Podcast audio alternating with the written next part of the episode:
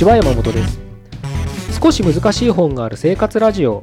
この番組は哲学書や思想書などに興味ある方が私も読んでみようかなと思うきっかけを提供する番組です。それでは103回目ですね。よろしくお願いします。今日はですねルールを覚える楽しさってことをちょっとお伝えしたいなと思うんですね。これはね、あの、学、なぜ学ぶのかみたいなね、あの、答えではないですけれど、その学ぶ意味とか理由っていうふうにね、置き換えて聞いてもらってもいいのかなと思うんですけれど、ちょっとそういう話をさせていただきたいんですね。僕ね、最近ね、あの、スポーツ観戦っていうのにまたちょっとハマってて、あの、時間があったりとかね、機会があれば生でも行きますし、まあ生で行きたいんですよね。だからそういうことをしてるんですけれど、あの、まあ、なんだろうな、野球だったり、ラグビーだったりとか、まあ、サッカー実は僕一回も行ったことないんですけど、やっぱスポーツって、あの、まあ、やるのも楽しいですけれど、まあ、見るのもね、やっぱり醍醐味があって、まあ、好きなスポーツとかだったらね、まあ、柔道とか、僕で言えば柔道とかやってたんで、あの、自分が競技したことあるものに関しては、見てても面白いなと思うんですけれど、例えば柔道とかって、まあ、どうなん皆さんルール知ってますかね？知ってるのかな？今は。でもあんまりね、どうすればか、な倒せばいいのはわかると思うんですけど、何が一本で何が技ありで何が効果だとかって、ちょっとよく分かりづらかったりする人もいると思うんですよ。でもっと言えば、例えば女性とかで言えば、野球のルールとか知らない人いますよね。なので、まあなんかね、彼氏に誘われて野球観戦はしてあのお祭りみたいなムードは好きだけど、その野球自体はよくわからないって人もいると思うんですよ。多くいる。だからテレビとかでね、お父さんが野球中継見てても奥さんとか娘さんは興味ないみたいなの多いじゃないですか。でも、まあそういうね、状況をちょっと想像してもらっていけばわかると思うんですけど、それ奥さんも娘さんもそ野球のルールを知らないわけですよ。だから知らないってこと。ただそこで野球のルールをね、そこで、まあ、何か興味が芽生えて学ぶとすると、なんとなく今までなんかダラダラつまんねえなって思ってた野球が分かり始めますよね。あ、野球ってスリーアウトでチェンジなんだとか、ね、あのフライで取られたらアウトになるんだとか、バットを3回振ったらアウト1つになるんだとかね、いうルールがちょっとずつちょっとずつ分かってくると、いろいろと見方が変わって面白くなると思うんですよ。例えば、そういうルールを知らなかった人だったら、まあ、ホームランっていうルールだけ知ってるとするしますよね。だったら、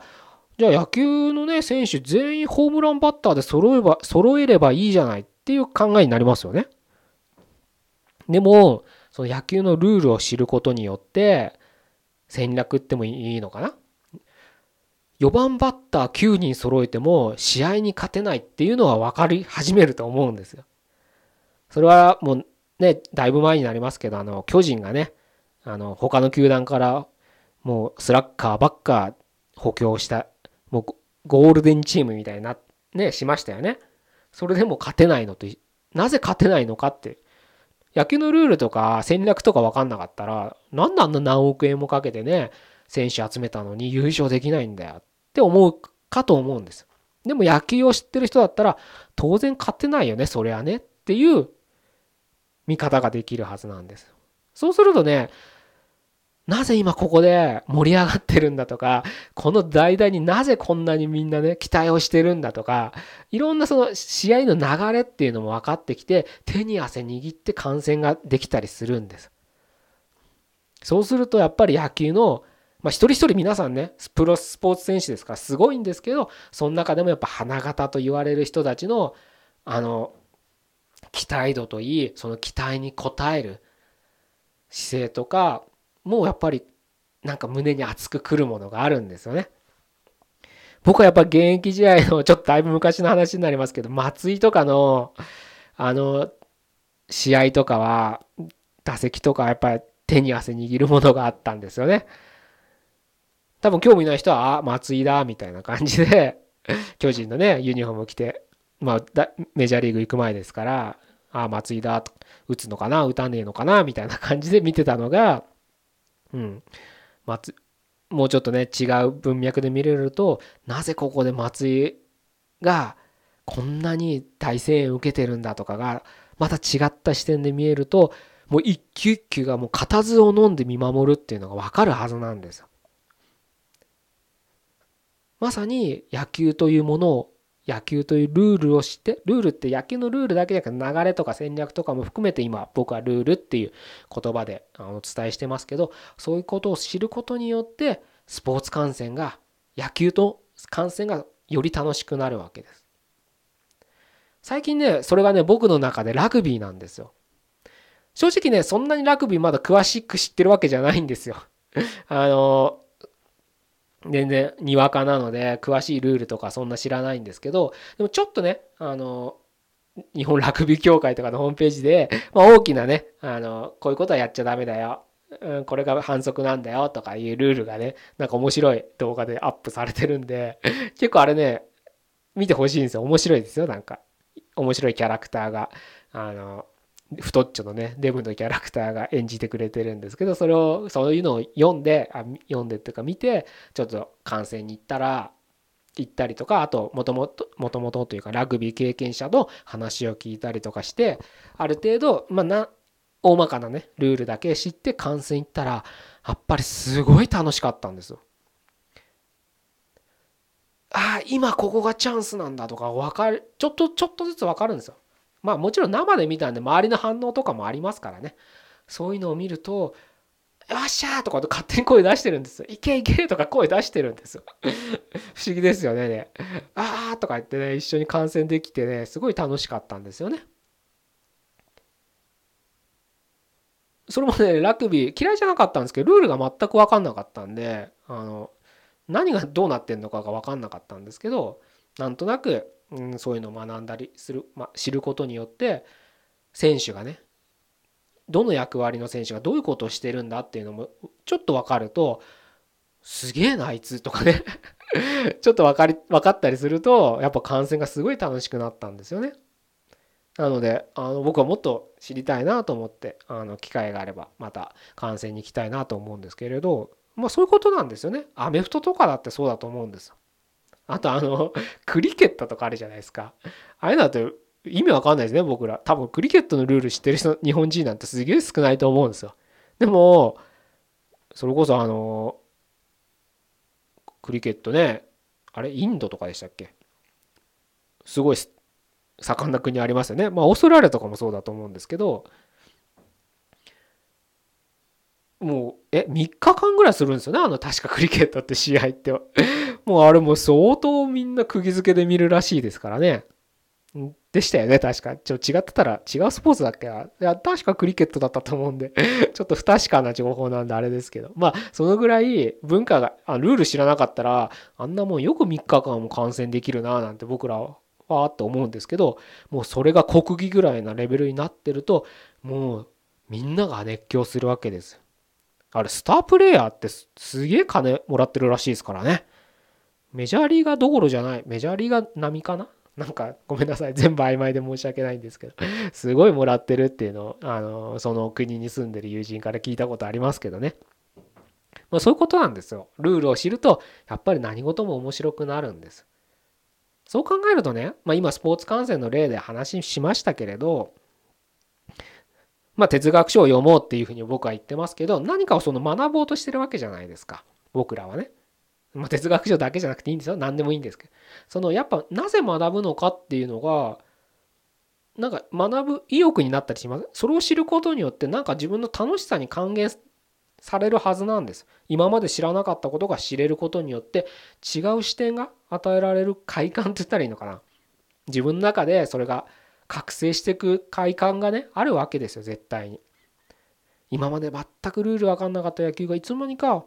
目の前の雲が晴れたようにあこういうことなんだ。あすごい野球って面白いじゃん。ラグビーって面白いじゃん。柔道って面白いじゃん。相撲って面白いじゃんってなるのと一緒なんです。何かを学ぶっていうのは。なんとか学でもいいですよ。ビジネスみたいなマーケティングでもいいですよ。コピーライティングでもいいです。何かを学ぶとあそういうことなんだ。じゃあまあ、スポーツ観戦は見るだけですけど何かをそういったうんまあ、コピーライティングでマーケティングでもいいですけどねそういったことを学んだったらそれを実践することによって今までできなかったことができる。やっぱそれが楽しみじゃだと思うんですよ僕は。だから学ぶんじゃないかルールを知るために学ぶんじゃないかな。そしてそのルールを学んだルールを実践するために次にステップとしては実践しますよね。それでまた自分が自己成長するってことでまた学んでってそのいいスパイラルがどんどんどんどん続いていくわけですよね。だからなぜ学ぶのかってそ根本考えるのは好きな人もいるんでね大切だとは思うんですけれどそれで答えが出ないんだったらなんか今みたいに比較的自分の経験としてねじゃあ学ぶって考えるとなんかすごいいろいろ深く考えちゃうけどさっきのねスポーツ観戦の例で言えば知るみたいな言葉を使ってもいいですけど確かに野球ってね、ルール知らなかった時はただ単につまんね2時間3時間のあんなね野球中継なんでお父さん見てるんだって不思議に思ってたけどルールを知ることによってあお父さんが夢中になって見てた、うん、意味がわかるわとかね何かそういった経験してるはずなんですよ。それに置き換えたらあじゃあ学びってそういうことなのかなってある程度自分の中でね仮説が立ってじゃあ今学んでることを次にこうやって活かせたらこういう世界が広がるかもしれないって仮説を立ててやってみるってことになるわけでまあ動機になりますよね。なんで学ぶんだろうから一歩進めてるはずじゃないですかそう考えられるって時点で。そういうふうにねやっぱ自分の中で動機づけするっていうのは大切だと思いますので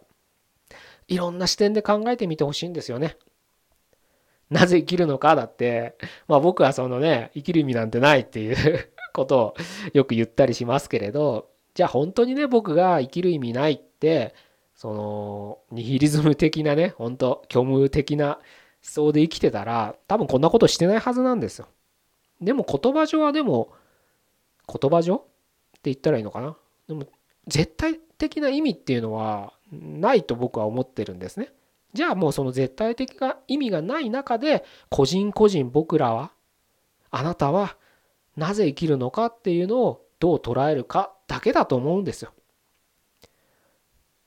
それはもう僕が何かあなたに生きる意味はこうですよみたいな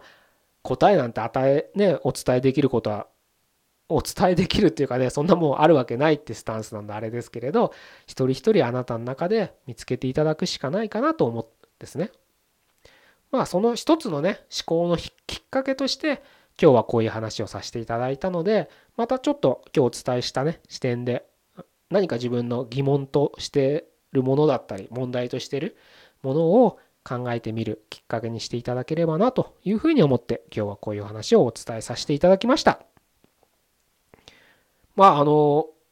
余談ですけどもしラグビーとかねされてる方、すごい好きな方がいらっしゃったら、ぜひね、あの、いろいろ教えてほしいなと思うんですよ。ね、そういうね、経験者の話とか聞けるのはね、やっぱ競技してた人のね、話っていうのは、すごく学びになりますから、学びっていうと堅苦しいですが、単純に僕は聞いてたりするだけで全然楽しいので、もしね、なんか、